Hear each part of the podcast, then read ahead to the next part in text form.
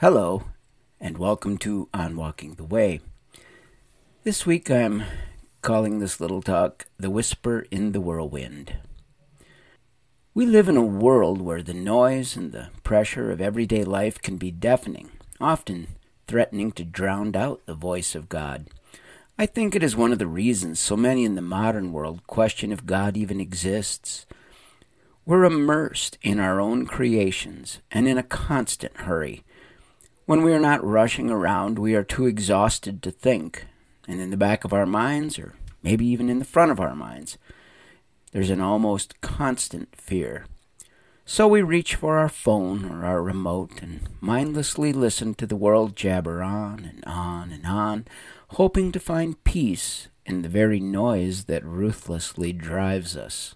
So today, we're going to look at Elijah who challenged the political and religious authorities to a literal winner takes all contest. And of course, God won, demonstrating once and for all that he alone is God. But this was no celebration for Elijah. He immediately learned that winning in a contest like this makes you a whole lot of powerful enemies. So this story picks up with Elijah running for his life from the murderous queen that he just publicly humiliated. When he finally stops running for a moment, we find him cowering in a cave in the wilderness. And then God speaks. What are you doing here, Elijah?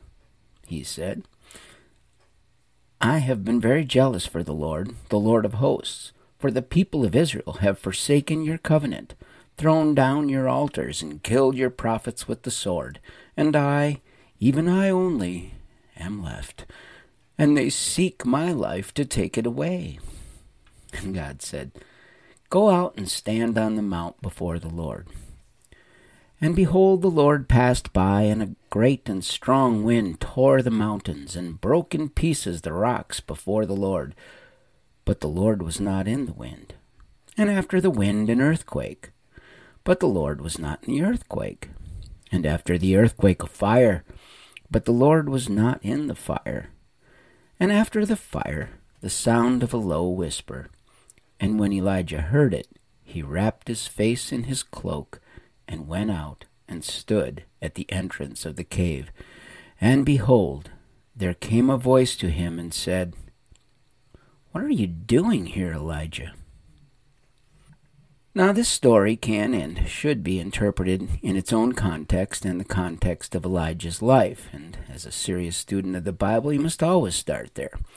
But this story has such poetic power that it is hard not to see bigger principles and metaphors at work here. Elijah was faithful. He acted in obedience, and God did an epic miracle. That part of the story is literally awesome but Elijah is not some two dimensional comic book hero, he is an actual human being. The evil queen Jezebel sent messengers to tell him he would be dead in a day, so he was running for his life. He ran till he was exhausted and angels fed him. He kept running.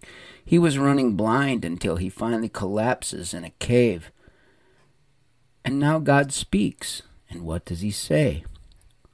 What are you doing here, Elijah? God's language does not seem to be happy or sad. It has the tone of a father talking to his son after he's gotten himself into a bit of a mess. What are you doing, Elijah? Elijah needed to stop and get a grip.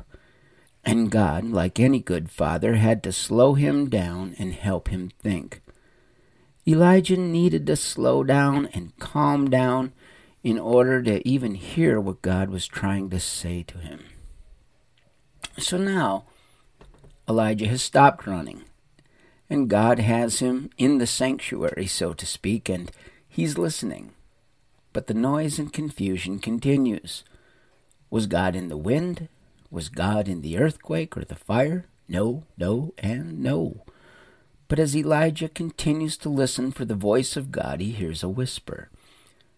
This time it is God, but what does God say?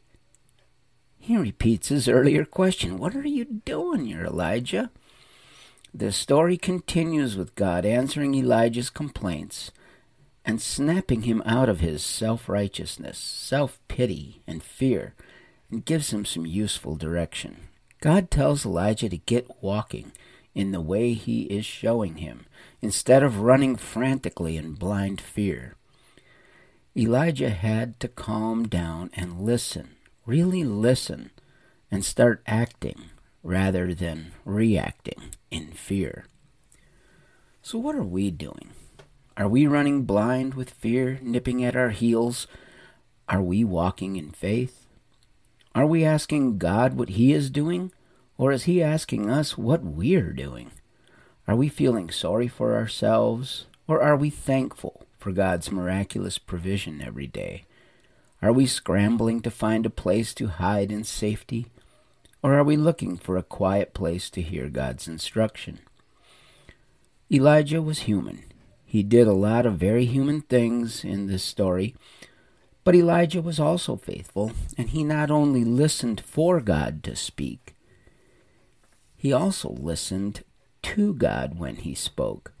This week, let's commit together to help each other discern the difference between the noise of the wind and the storm and God's voice.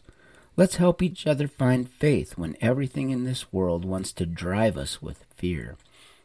Let's listen for the quiet voice in the noise that is guiding us in the way that we should go, and let's walk together with purpose, in peace, while the world rages on and on.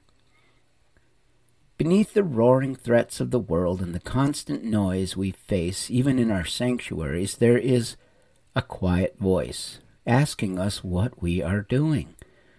I want to listen to that still small voice this week because that voice is the voice of God Almighty, maker of the heavens and the earth, and I need to stop running to hear it. So pray with me this week as I pray for you, as we all seek to hear the voice of God and find the path of God in a noisy and dangerous world. Have a great week.